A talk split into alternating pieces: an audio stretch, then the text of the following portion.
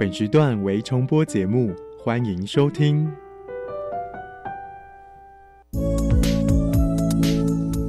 各位旅客您好，本班机即将前往幸福科技岛，祝您旅途愉快。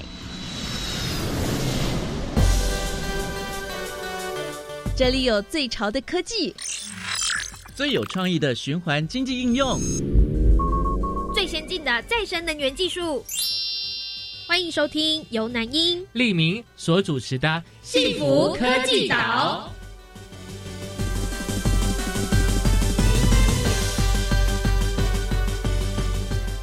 欢迎收听《幸福科技岛》，大家好，我是李明。大家好，我是南英。欢迎大家在每周日的早上十一点零五分呢，吼，跟我们一起来关心这个再生能源呐，吼，科技啊相关的议题。那我们现在幸福科技岛进行的第一个单元呢，是跳岛旅游去，特别呢带领各位听众朋友来到的是这个绿能巧思岛哦。跟大家来介绍的主题呢，是有关于台湾生态物流的发展哦。这个生态物流到底是一个怎么样的概念呢？好，就来特别请教一下这位来宾，他是 Eclay 呃生态物流台湾的联络人廖清惠博士。博士您好，大家好。博士你好哦，我们知道说呢，随着科技的进一步的发展哦，其实各国呢工商贸易都很需要这个物流来带动这个经济哦。你看我们什么双十节啊，或者是一一一一关公节，天哪，好可怕！那个剁手，大家都疯狂下单。对，尤其是疫情期间三级警戒，哇，大家都在家里面疯狂的买东西哦，这个物流真是忙得不得了。可是我们知道说，这个物流哦，其实也会产生一些，比如说空污啦，还有这个噪音的。污染啊，交通的阻塞，所以呢，我们就有听到了这一个概念，我觉得很新，叫做生态物流。那我们请廖博士来跟我们详细的解说什么是生态物流呢？啊，我想要以防万一的先说明物流是什么。嗯，我想大概应该都知道，就是物流其实就是物品的流动，顾名思义就是把物品从甲地送到乙地的过程，和中间牵涉的各种系统跟服务。这个大家应该就很耳熟能详，没有问题。但是如果再加上“生态”两个字，变成生态物流之后啊，这个名词听起来应该就有点不接地气，对不对？嗯。那我在回答生态物流之前，我想要请问南英跟利明哦，你们有听过绿色物流和智慧物流这个词吗？呃，我先回答智慧物流，是不是可以用这个无人机，然后来送货，或者是用机器人来送货呢？对。那绿色物流的部分，我也可以从“绿色”这两个字，因为我们都是讲绿色交通、绿色生态、绿色饮食，应该也是一个环保嗯物流的概念吧？对对对，两个两位好棒，是给自己拍拍手，答对答对了，对，就是这两个名词相对而言就会很好理解。绿色物流就是重视环保嘛，然后就是物流系统啊、仓储啊、包装啊、运送的车辆等等，就是越环保越好。是，那智慧物流呢，就是各种炫酷的科技秀。嗯，有自动仓储啊，自动包装啊，自动拣货啊，甚至是无人机、无人车，这些自动运送都算是智慧物流。但是我们生态物流啊，就是大家都知道，小孩子才做选择，我们不做选择，我们两个都要。我们就直接结合这两个，我们又要环保，又要智慧，而且不止，我们还增加了一个民主社会最重要的元素，就是人。我们就是强调要以人为本。那我们就是重视啊，物流系统中的各种利害关系人的利益和需求。我们希望可以做到，可以倾听这些利害关系人，尤其是像公部门的各个局处，他们其实有不同的利害关系。那物流业者，还有他们的劳动人员和物流室啊，甚至就是最终的收货人，也就是我们和社区的这些人，都是生态物流非常看重的利害关系人。嗯，所以，我们生态物流就是强调我们要绿色。智慧和人本，人本。嗯，好，那大概有稍微了解了一下生态物流的定义之后，我也蛮好奇，博士您所任职的呃这个单位哦，吼是叫做呃 Eclay，它其实是全球最大的。地方政府永续发展的理事会，其实生态物流的概念就是从呃单位当中所提出的吼，在二零一七年的时候所提出的，并且呢也成立一个叫做生态物流的城市群组。好，那先帮我们介绍一下，究竟 Eclay 是怎么样的一个组织？哦。我们 e c l a 是目前全球最大的城市永续网络。我们在世界各地有高达一百零八个国家、一千七百五十个的城市跟区域政府。所谓区域政府就是州啊、嗯呃区啊这样子的城市会员。那我们的目标其实是透过从城市包围国家、包围中央的概念，然后就是尽可能实现尽多的城市，如果可以达到永续的话，那这样子可以倒逼国家，也可以全方位的来执行永续的进程。那我们在台湾有十个会员城市，包含六都都是我们很重要的会员城市。那我们在台湾其实，在高雄也有一个办公室。嗯。所以，伊克雷亚除了会推动各种城市永续议程之外，他也会在各个联合国大会上担任观察员，然后会在大会上召开的时候，把城市的一些成功案例拿来当做是说服联合国和各国代表嗯的一些材料。所以这就是我们最大的社群功能，就是我们希望用城市的方式去包围中央，哇，然后让中央可以执行这些相关的永续政策。是，那物流生态物流也是了解。那目前台湾其实有二十二个呃县市政府嘛，但是为什么只有十个县市是成为会员城市？不晓得说你们在筛选会员的上面，诶，也是会有一些依据吗？嗯，应该是说我们 e a 其实比较像的是台湾的协会的这样子的概念，我们其实是让有。相同的目标、理想的各个城市一起来加入的一个这样子的城市组织，所以，我们对城市而言，我们并没有任何筛选的机制。如果城市你今天想要发展永续的话，我们都敞开双倍欢迎大家进来。嗯，但是我们是一个协会，那大家知道协会里有一个很重要的经济手段叫做会费 啊，要缴会费。那 那我们的会费是照人口。口跟 GDP，嗯，那也就是说，发展程度越高的国家的城市要缴的会费就越多，嗯，所以对于我们台湾的二十二个县市而言。并不是所有的城市都觉得自己有必要去做这样子的一个国际组织会员的加入，嗯。那这个就是当然是各个城市的选择。是，但是我们的六都都是认为说跟国际接轨或学从国际城市交朋友是有必要的，所以我们六都就都是我们一类的会员城市。所以博士是不是说这个城市它只要能够达到了呃永续？绿能，然后智慧，而且是以人为本的，就可以获得一个认证，说它就是生态物流的城市吗？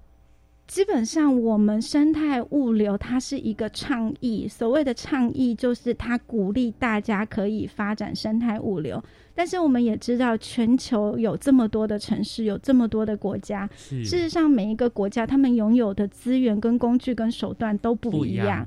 也就是说，我们在推这个生态物流的时候，我们要做到绿色、智慧、人本的时候，我们发展出来了一个原则性的呃系统，那我们称为生态物流的八大原则。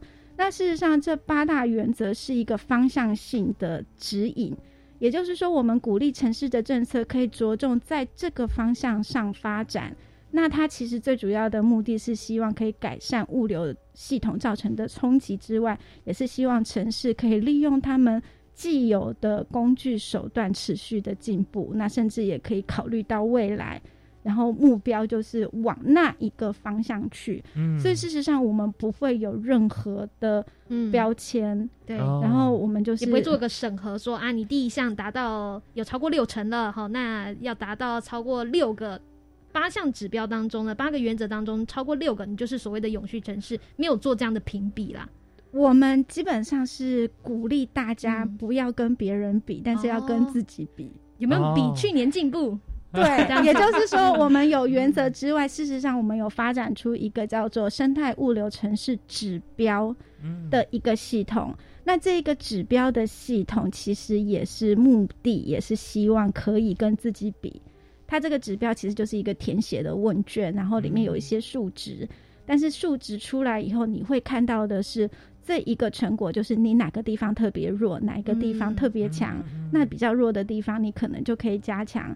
但是我们不希望城市跟其他的城市比，但是我们鼓励就是每两三年就再一次回来检视这一个指标，然后看自己在这个指标上面有没有更进步。所以这个部分也会一直强调，就是说不只是现在，也希望可以考虑到未来的气候变迁政策啊，或者是一些像现在很流行的近邻啊、碳中和啊，就是当这些都成为渐渐的成为我们生活的制约因素之一的时候。那大家可以用这一个来检视自己，因为我们是需要的，其实是更未来，然后不断的与时俱进、更永续的一些呃政策模式或商业模式，都是会在指标里面呈现。了解。那不管是八个原则，或者说一些指标系统里面的内容，大概有哪几点？不晓得博士可以稍微帮我们做一个说明吗？哦，好啊，就是刚才也有提到说，事实上我们很。政策鼓励的方向就是两个，一个是减少冲击，一个是持续进步。所以在八大原则里面，其实我们就有，例如说，我们第一个就是希望改采更永续的运送选项。那目前主力就是在使用电动运具。另外一个比较间接就是希望你的电动运具的电都来自于再生能源。哇，这个是欧洲、欧美他们现在比较强调的点。那我们台湾目前为止还是就是主力在推。电动运具的汰换，但是其实很不容易，是是没错，对，循序渐进，一步一步来。然后我们第二个部分就是希望可以采用更安全的城市运具来维护道路安全。那更安全其实就是在城市内部，这是在讲城市内部而言。所谓的更安全，其实就是轻量化跟慢速化。所以我们都说十次车祸九次快，是，所以我们让货车改成又小又慢。就安全了，所以也就是说，在城市的市中心跟住宅区里面，我们有一个所谓的集运政策，就是大车换小车。嗯，对，让进到人市中心跟人口密集区的社区都换成比较小的电动车辆，那就可以比较符合安全跟干净。是是，那其他的部分，我们会利用土地使用啊，或者是集运集散的策略。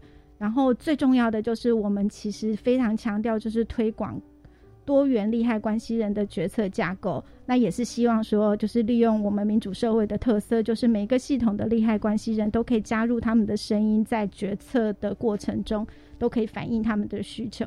那另外最后两个很重要的就是希望说，呃，除了现在之外，我们要考虑未来的气候变迁、未来的近邻、未来的碳中和。当这些都越来越明显的成为我们生活中政策中的选项的时候，我们就是需要有跟过去不同的思维。那这大概就是八大原则的主要的基础。嗯。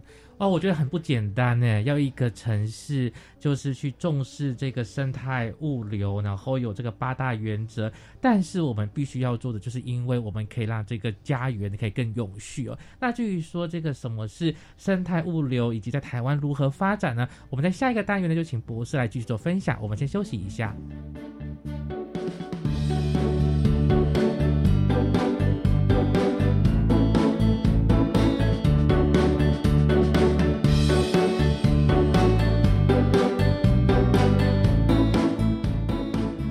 欢迎回来，幸福科技岛。大家好，我是李明。大家好，我是南英。今天很高兴能够邀请到的是伊克雷生态物流台湾联络人廖清慧博士。博士你好。大家好，我是清慧。是博士呢，在上一段的节目和单元当中呢，已经稍微跟我们介绍呃，您所任职这个单位哦，e c l a y 哦，到底是来。做出哪些倡议的项目？哦，就是主要是，呃，其中一个呢，就是希望朝这个生态物流城市呃这样的发展来做前进嘛。那其实呢，呃，你们也有跟桃园市来合作，所以呢，成立了一个叫做生态物流的专案办公室。是，那请问这个生态物流在地的团队，哈，就是你们组织在从中要怎么样跟政府单位合作？那扮演怎样的角色呢？是。那我刚才提到说，我们伊克雷其实是一个国际城市组织网络。那我们总部设在德国的博昂，官方语言其实是英文。嗯，在这之间呢，不只是语言，有时候可能会有文化上的差异。所以在计划当时啊，桃园跟伊克雷就已经有一个共识，说一定会需要有一个从中担任协调联络的人在。嗯嗯，那。这个人可以在计划的期间呢，可以让双方可以有更好的沟通，更少的误会。嗯，所以当初就希望可以选择一个了解伊克雷，也了解台湾城市的人来担任这个在地的联络人的工作。那后来的话，就是因为我以前就在伊克雷的高雄的办公室，所以那我自己本身也是桃园人，嗯嗯，所以我们就后来就跟总部这边谈好，达成共识。那我们现在的在地团队的工作，目前为止也就是彼此的传令兵，然后在双方会因为文化或者是语言上而产生误解的地方的时候，然后赶快抓双方一起来开会，然后避免任何纠纷。然后也希望大家都可以一直在同一页上。对对，是哇，所以我觉得你们的工作是很重要的，因为毕竟我觉得就是同时要兼顾生态物流的这个精神，同时呢也要重视在地的一些文化的一些特色，所以做一个协调，让他们更了解。所以会办什么活动呢？其实。没有这么难啊！我觉得光是，可是我觉得光是我们时差，就是要大家一起开会，然后或者说概念上有一些诶偏偏掉了，没有真的去了解这个核心精神的话，我想我们最主要的工作啊，就是在时差上面，就是原则上我们的会议都会选在台湾的下午三点到五点之间。那德国时间是？早上九点到，那就刚刚好。对，那就还好。我们时差大概是夏天是六个小时，冬天是七个小时。嗯嗯，还是相反，就是因为他们有下令，对，他们有下令时间。嗯原则上，我们其实就是诚心诚意的，就是人与人之间的相处，其实不管是语言文化，我们真的发现就是诚意是最重要的。那至于说我们会推动哪些计划活动的部分的话。那 e c l 其实是国际上第一个推动城市生态物流倡议的国际组织，所以我们在国际上各种的货运或运输上面的活动，我们都会参与。之外，我们会做游说。刚才有提到说，其实我们是希望可以影响到中央，所以我们会对联合国跟各国的中央会有一些游说的活动。那桃园的工作就是做在地落实生态物流活动，所以他们会有举办各种的培力训练活动，跟各种公开活动，跟利害关系人的工作坊沟通。那我们在地团队就是尽可能两边的活动都要参加，嗯，了解彼此的需求跟彼此现在推行的重点在哪里，嗯，那我们自己。本身的话，我们会做一些生态物流文章，然后我们会写一些国际的案例跟一些比较先驱的一些生态物流的文章，在台湾的各个平台上分享。嗯嗯，了解。那为什么就是单位是先跟这个桃园市来合作呢？因为在其他的六都会不会也蛮重视这个议题的？基本上，我们伊克雷当初会推桃园来做生态物流的原因就是。在六都中，我们主要还是以六都，因为毕竟在做一个全新的倡议之中，是需要有资源的投入的，所以当初是以六都为考量。但是生态物流这一个部分的话，就真的只有桃园可以做。为什么？只有，因为有航空。可是我们新北市人也很多啊。我想到的是有航空的运输，这是第一个。大家知道，我们桃园全台湾。GDP 最高产值的地方在桃园。那一开始我们觉得很有趣的地方是，我们在找桃园特色的时候，大家都跟我们说，我们桃园什么都没有，就只有很多工厂 跟很多皮糖，很无聊。嗯，对，很无聊。我们都是铁皮屋。但事实上，在后面就隐含了一件事情：桃园是生产重点，它有很多很多的工厂，也就是它有很大很大的物流需求。全台湾。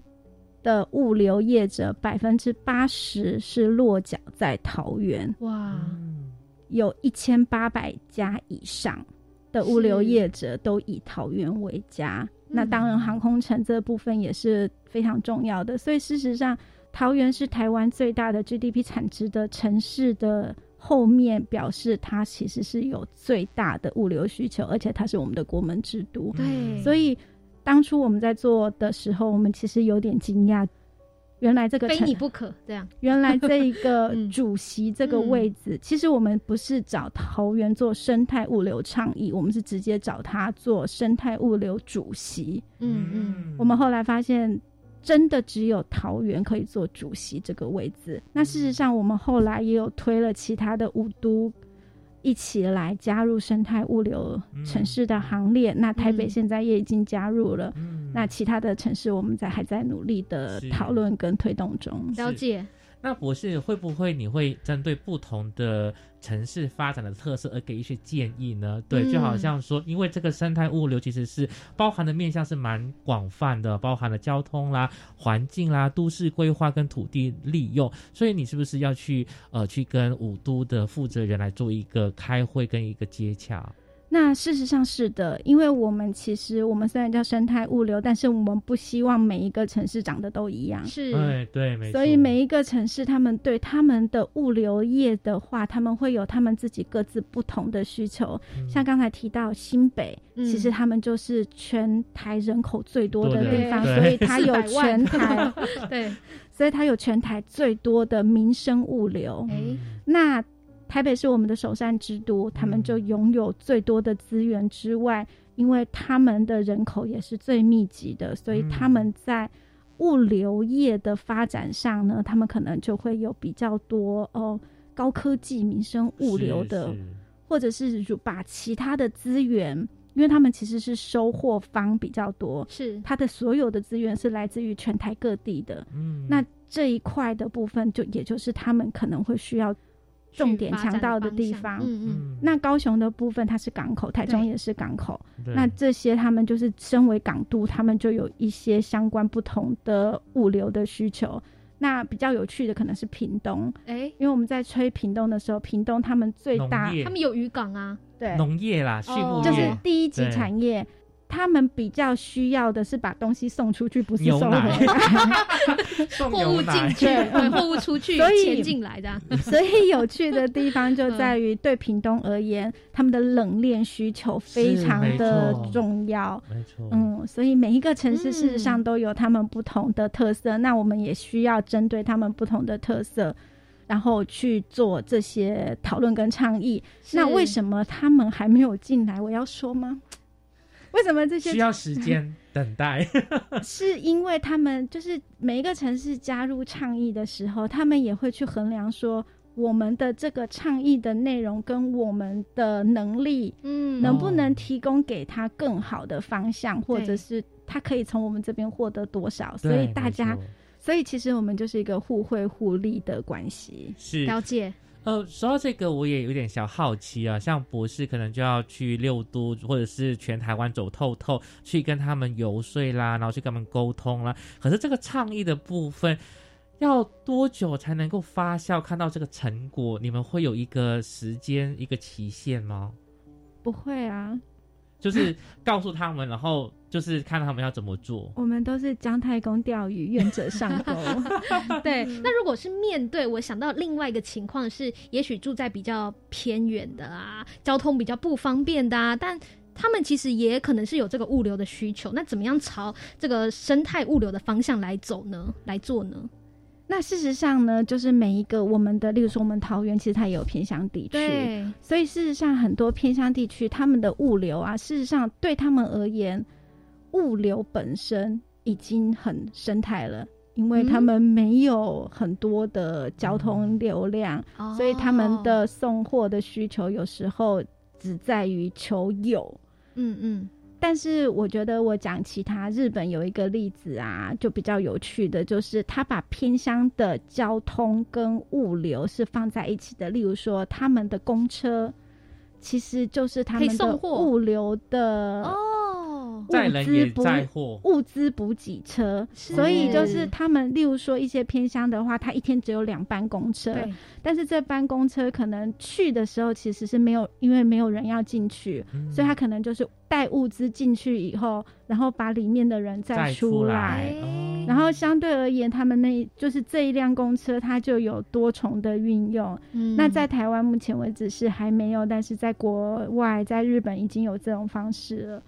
所以，那他们可能在在晚上的时候把人送回去之后，他可以把一些偏乡的一些自然资源的货品，他也可以跟着公车一起出来。可能是一些菜呀，对对不对？然后就可以顺便带到可能城市的地方去是，所以他就是这也是就是强调在当地他们有这样的需求的时候，嗯，他们就可以去符合考量当地的需求，然后做一些呃相对性的变化。是，听博士用国外的例子来举例的时候，其实我。更加有一些画面的出来哦，所以我们也期待在下一个部分呢，也请博士再举更多国外的这个例子呢，来作为借鉴哦，让我们对这个生态物流有更多的了解。我们先稍微休息一下呢，再回来我们的节目。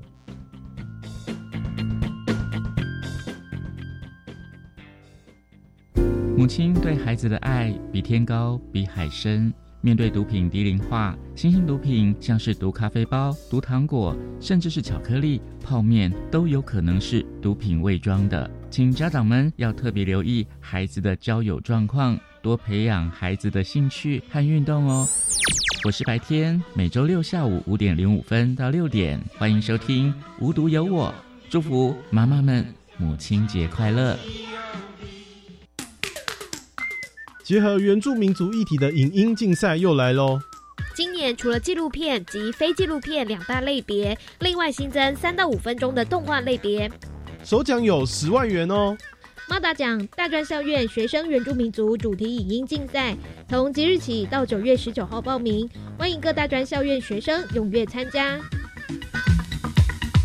以上广告是由教育部提供。目前已进入汛期，这也是台湾最容易遭受台风、水灾、土石流侵袭的时期。虽然汛期带来丰富的水资源，但也可能引起洪涝灾害，请民众留意气象资讯，加强居家防灾准备，请疏通水沟、下水道，以降低汛期带来的灾害损失。掌握及时防灾资讯，请上经济部水利署防灾资讯服务网或下载行动水情 App，多一分准备，少一分损失。以上广告由经济部水利署提供。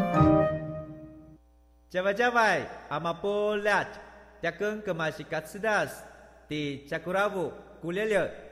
大家好，我是来自台东的胡代明，这里是教育电台。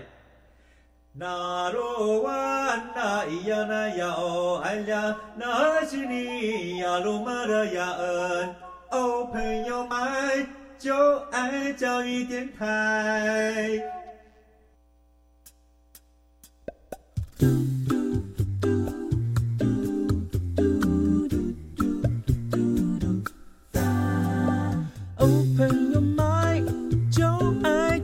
电台。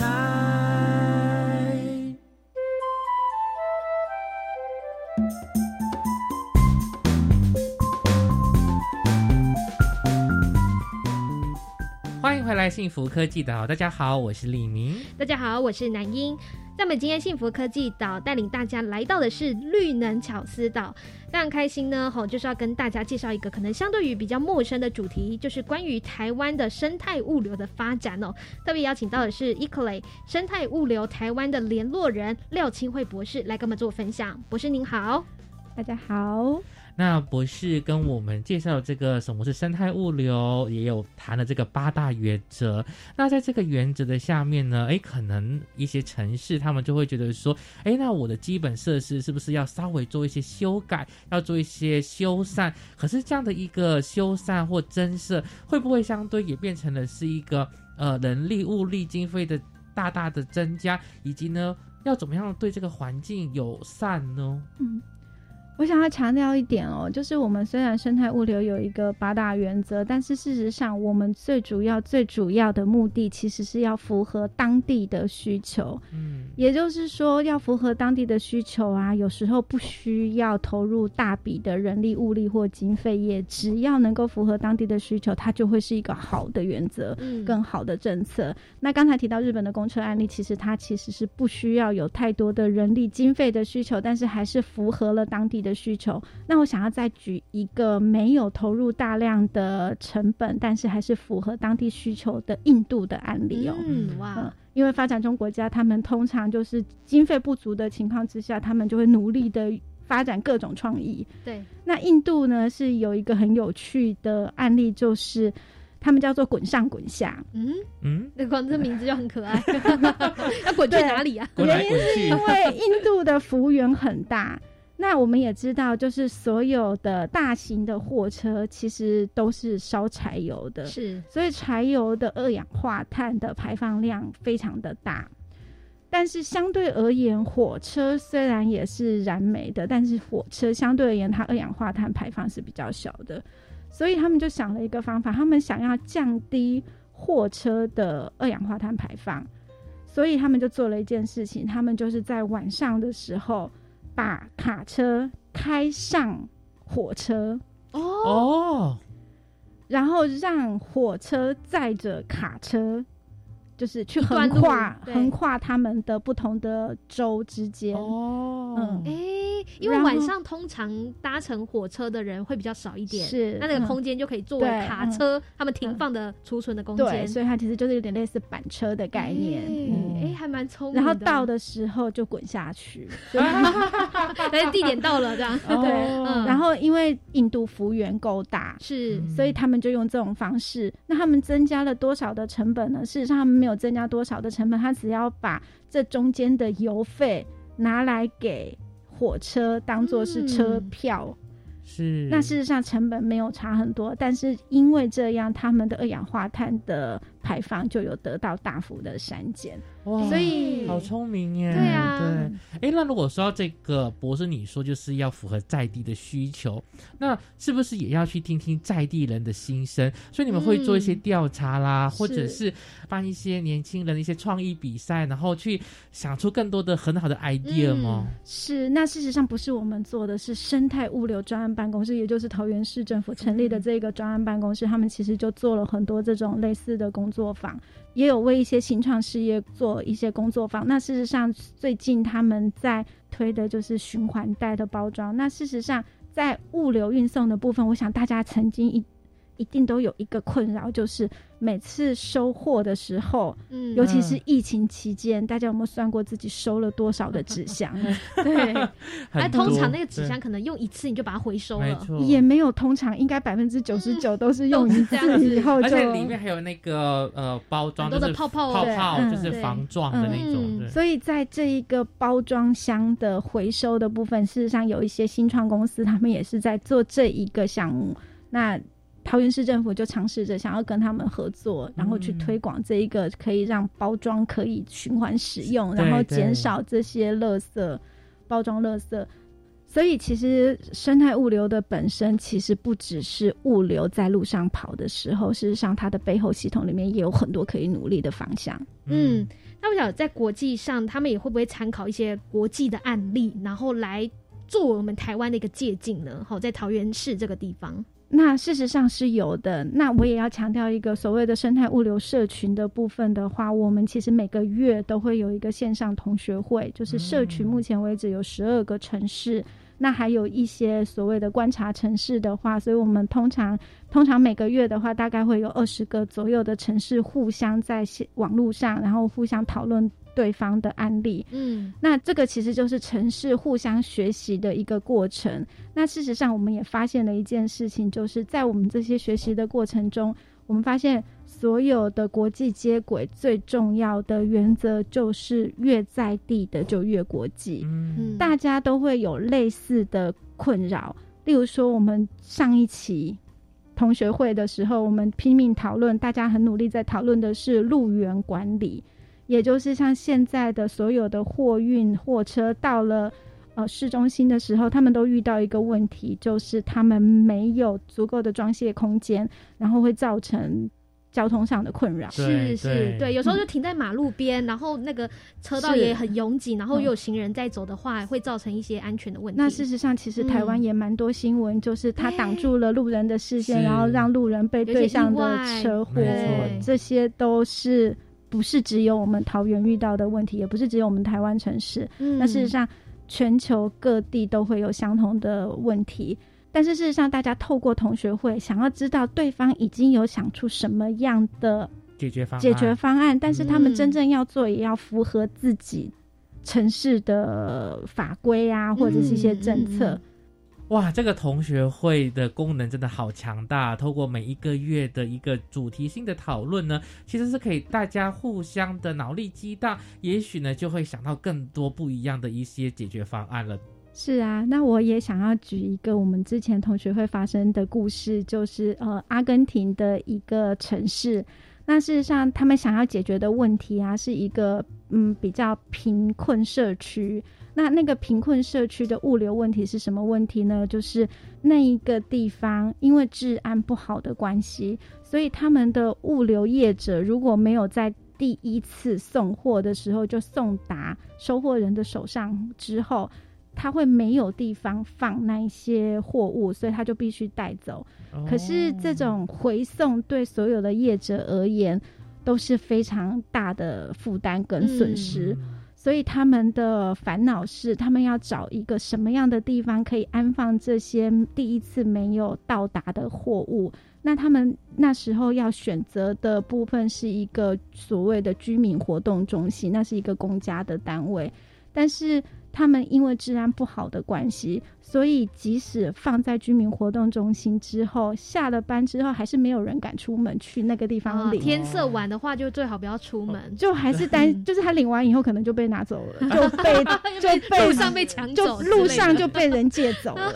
是，对，嗯，所以他们就很烦恼。那我们那时候我们就提供我们桃园的，其实也是全台湾甚至是亚洲都有一个常态，就是事实上我们东西都放在便利商店。对。快去便利商店取货嘛？对，而且便利商店是一，就是它就算不是二十四小时，也是晚上也都会有营业，而且还有警民连线，它都跟警察局是有连线的，所以相对而言，就是它可以跟警察有一个很好的互动。那相对大家居民应该也会比较安心。嗯，我们当初也蛮惊讶，就是他们其实不知道原来便利商店有这个功能，可能是因为会不会觉得便利商店也不安全呢？哦，也对他们其实中南美洲的便利商店是要加铁窗的，嗯，对啊，对啊，哦，这个也是有可能，是，所以他们他们后来他们我们听说他们的解决方案不是便利商店，嗯，因为便利商店毕竟还是私人的，嗯，所以他们想到的方案是警察局，哇，他们就听到。你们分享说，因为便利商店跟警察局连线，嗯，所以可是其实我们想要分享的是便利商店。的 多功能使用，但是他们觉得便利商店不符合他们的需求，但是他们想到的是警察局，一是公家，二是他的确有相。当的组合效果。是是，所以他们直接就是跑去哪了？所以他们事实上，他们就是用了一个，就是在警察局外面，有点类似智取柜的这种方式，然后去解决这种回送的问题。这也是我们在同学会的时候，嗯，就是大家会有。引发出不同的想象，但是不管是哪一种想象，都是符合在地需求的。没错，就可以听国外的例子，那也许可以给台湾有一些启发。那我们的例子其实对于国外来讲很新鲜，那也许呢，也可以朝符合他们方向的做法呢去融入。好像可能就从呃取货物的方面。从原本的便利商店，那改成警察局，那都可以达到同样的效果。是对。那不晓得说 e c l a y 未来在推广生态物流方面的概念呢？吼，在我们台湾，或者说会再继续推广哪一些计划，来持续的希望让更多人可以关注，然后认识呢？那事实上，因为 e l a y 的名字其实它就叫做地方政府永续发展。嗯，委员会，所以本身它是做永续发展的，所以不管是生态物流，或者是其他的韧性城市，或者是百分之百再生能源城市这方面，伊克雷只要所有的低碳的近邻的部分，它都会很努力用各式各样的方法去推。那我想台湾的部分，我们有十个会员城市，事实上我们有很多五都都不断的进行各种的倡议。所以事实上，五都也常常有做这种相关的工作坊啊，或者是民众参与的活动。那其实希望大家也可以多去参加的话，如果我们民众之间呢有更高的认知的话，那事实上对未来我们的这些永续政策的推动都会很有帮助。嗯，那如果首先想要先认识你们单位，就可以搜寻 Eclay 嘛？是。嗯，网络上都有，就是写一些文章啊，让大家可以去认识呃你们在推动的一些活动的精神内涵嘛。是，事实上我鼓励大家搜寻关键字，不用搜寻一克的，一克的不是关键字，关键字是你想要知道的是哪一方面的永续啊，或者是近邻啊，或低碳。就是在网络上，哎，可以打生态物流，其实是看到很多相关的资讯哦。我觉得生态永续真的是很重要的，对，所以我们希望能够朝这个方面呢继续的努力哦。那先非常感谢呢博士的分享了，谢谢，谢谢。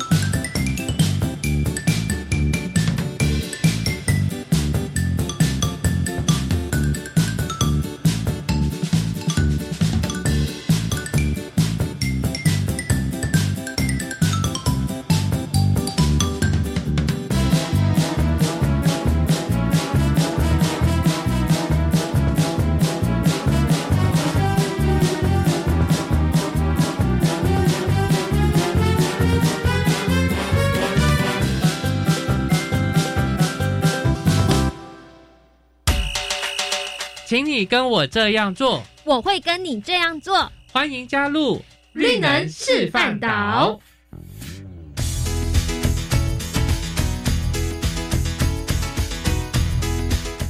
欢迎回来，幸福科技岛。大家好，我是李明，我是南英。好，在我们现在所进行的第二个单元呢，是绿能示范岛。要特别来跟大家介绍的这个商圈呢，应该大家也都。也许蛮多人都已经有去过了哈，就是在大溪商圈，他们怎么样从事哈做这个生态物流的部分？我们特别邀请到来宾呢，就是大科坎环境永续发展基金会的童伟哲执行长来跟我们做分享。执行长您好，哎，丽敏好，南英好，各位听众大家好。执行长好，我们知道呢，桃园市为生态物流倡议城市，成立了桃园市生态物流的专案办公室哦，并且呢，选定了五个生态物流示范区，其中就包含了大溪商圈。那我们想要问执行长，为什么当初呢会选择大溪商圈作为这个生态物流的示范区呢？哎，其实哦，大溪算是桃园最早发展的区域啊。那由于它那个贸易跟那个以前的呃商港哦，其实都是在大溪，我觉得大汉溪那时候其实是可以有船运的，所以由于是呃贸易兴盛的关系，带动老街的繁荣嘛。那在哎前年的时候，其实大溪老街更呃荣获国民旅游十大景点的第一名。嗯，哇！因为在这样子的一个人文条件的背景之下，我们也发现呢，就是呃大溪老街的人潮还有行车。还有物流配送的需求，其实相对的都越来越大，在这过程当中哦，会造成一些环境品质啊，还有一些道路安全的部分哦，都会产生影响。嗯，那刚好它又是一个呃贸易哦、人文跟历史，还有正在发展的一个区域哦，所以我们就想说，把那个生态物流示范区的示范区有没有选在老街上面？嗯，对。我想是因为说大溪商圈它面临到的是一个可能呃物流交通的问题，是所谓的也许路会太小，人会太挤太多，会有一些塞车现象吗？啊，是哦，这个其实问题是蛮严重的哦，就是说呃，只要在假日啊，基本上大家会觉得哈，呃，老街里面没有停车场，啊有，对但是停车的格子真的不多，那那个游客会进来。游客进来最主要是要来这边观光跟消费，对哦，所以产业的需求也很庞大。那产业的需求一定也是有哦，不管是货车哦，或者是夜市需要有来备货的一些状况，那其实都会塞在老街里面。嗯，那我们必须针对这一些来思考，我们要怎么去解套这样子的一个问题。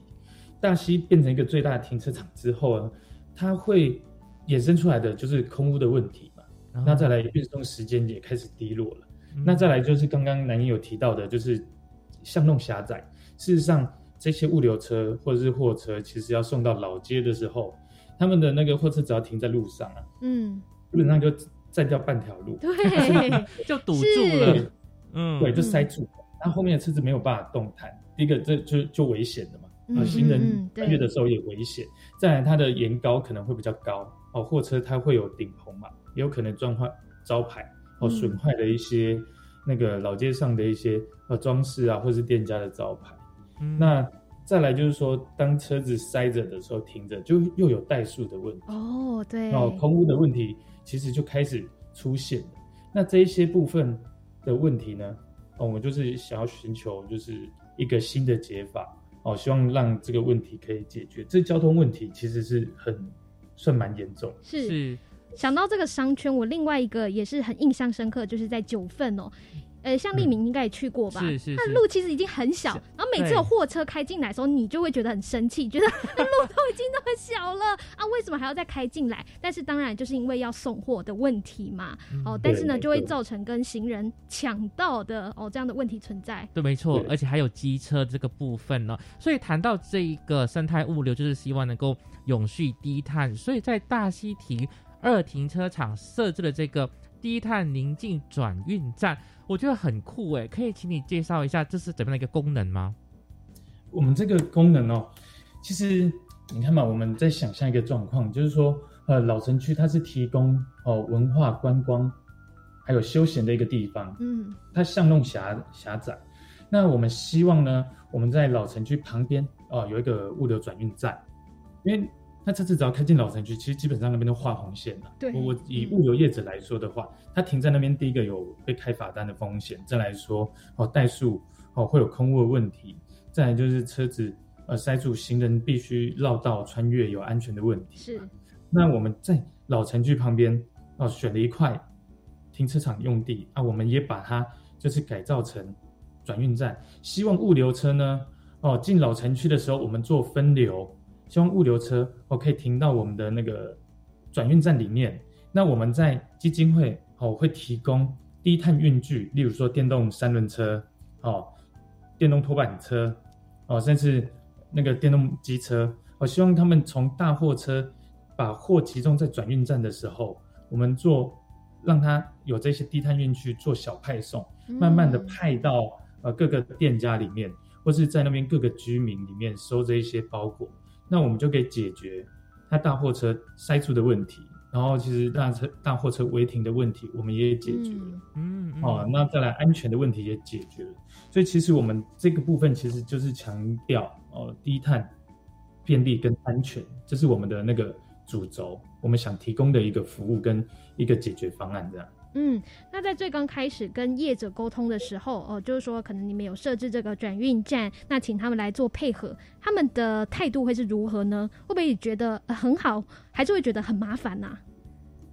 其实刚开始听到这个主题的时候，它其实有点抽象，是很新颖的一个话题。嗯嗯。好，但是我们也呃慢慢的在跟在地人沟通，事实上了解之后啊，大家都能理解嘛，就是说在地的那一些店家跟居民啊，会因为周末假日涌入大量的观光人潮跟车潮，所以呃，之前我们设计的这些街道，还有停车格，其实根本就已经无法负荷了。嗯，哦，所以车子挡在呃老街或是老街旁边的路上，那居民进不去也出不来。其实最麻烦的都还是居民。哦，那我们提出这样的解法，我们邀请了大溪区公所嘛，还有里长、议员，还有那个在地的协会，还有当地。呃，利害关系人就是营运老街的业者，嗯嗯啊，还有呃在地的居民意见领袖，哦，我们一起来讨论，哦，希望说哦，我们推动这样子的话，我们做人人车分流，哦，我们把转运站这样子的概念带进来，哦，虽然居民呃呃送货哦会稍微不便利，因为不能直接到门口，嗯嗯，但是我们能解决啊整个安全跟便利还有空屋的问题，嗯，那我们把这个概念丢出来之后。啊，这些居民其实是渐渐的能理解，而且也转为支持。我们开了大概三十多场的那个呃会议，做完问卷之后，其实呃支持的人呃都超过九成。嗯嗯。所以我们就觉得说啊，这个啊有达到共识跟目标，而且大家也是希望的，好希望我们来做这件事情。那我们就用最快速度，很努力来来推动。嗯。所以，我们看到，呃，基金会这边很努力在推动这个生态物流，就是希望能够走一个低碳、永续、绿能的这个精神。目前这个转运站呢，呃，经营了多久的时间，以及你们会办理哪一些活动呢？现在转运站呢，我们现在正在硬体的建制当中，嗯，好，预计在年底的时候我们会正式营运。那在营运之前，事实上我们就是针对呃在地的。居民做沟通，还有观念的那个协调，哦，未来我们提供的呃服务，哦，居民可以使用到怎样的程度？那甚至呢，来老街的业者，呃，货运公司的业者，我们也在跟他协调，说啊，这些业者进来老街的时候，我们如何搭配啊？我们可以保护大溪的呃空污品质跟安全。那再来，他们送货的时候也会有。哦，我们提供的服务让它便利，例如说，我们也会提供仓储区，哦，让大家车子进来的时候有地方停，有地方等。哦，我们大家都做共好跟双赢的的策略，所以在建制完成之前，我们第一个是共识沟通，对，还有跟策略的研拟。那希望大家在正式营运的时候，都可以有最好的效果，然后最有最有利的方式来来完成每一个人自己所需要的需求。是是。我觉得啊，如果这个转运站成功的话呢，就会变成这个商圈的这个示范了。也许像南英说的，九份商圈也会来这边观摩。我觉得很需要。对对对，以后送货 也许可以改用 AI 机器人送货，哇，也更有亮点哦。有这个，我们也有在在计划当中。哇，已经有在思考了。我们只是随便提出来的一些点。对啊，毕竟呢，我相信这个商圈的经营是要永续的嘛。那如何呢？让哎，好不容易可能假日时间带着全家大小一起出来旅游的家庭，他们可以体验到一个比较好、比较舒适、好在商圈里走走逛逛的这样的体验呢？相信对于商圈的永续经营也是有帮助的。是对，那在未来的部分呢，怎么样又是结合一些永续的概念，来为这个商圈的发展好尽一份心力啊？那因为我们在发展的时候，我们把自己叫做低碳领运转运站嘛。对。那我们的方式就是，我们是想要透过低碳的交通，还有呃我们太阳能的发展，以及油电货车的引入，嗯，好，我们把大溪转运站定调为生态物流的最后一里路啊，前期的呃货运。在那个交通网如何流动，那最后都还是要到居民手上，在我们人的手上，所以这是最后一里路。所以我们要思考的就是，除了刚刚讲的低碳、太阳能的发展、油电车的那个引入、电动车的引入之外，我们其实是想要透过我们在改造这个转运站做出来的一些指标、一些经验。希望它是可以变成一个可复制的，就像刚刚马英说的，我们可以到九份，可以到任何地方，透过我们这样的经验，变成一个标准化的一个方式，然后做推动出去。是，那这是我们想做的事情。嗯，所以也很期待哦，就是可能在年底之后，大家有机会去到大溪老街逛逛的时候，就会发现说，哇。好像真的变得很不同喽，是是，嗯，它可以解决空屋的问题哦。那这边非常感谢我们的执行长呢接受我们的访问了，谢谢执行长。好，谢谢谢谢主持人，谢谢丽敏，谢谢南英，还有谢谢各位听众。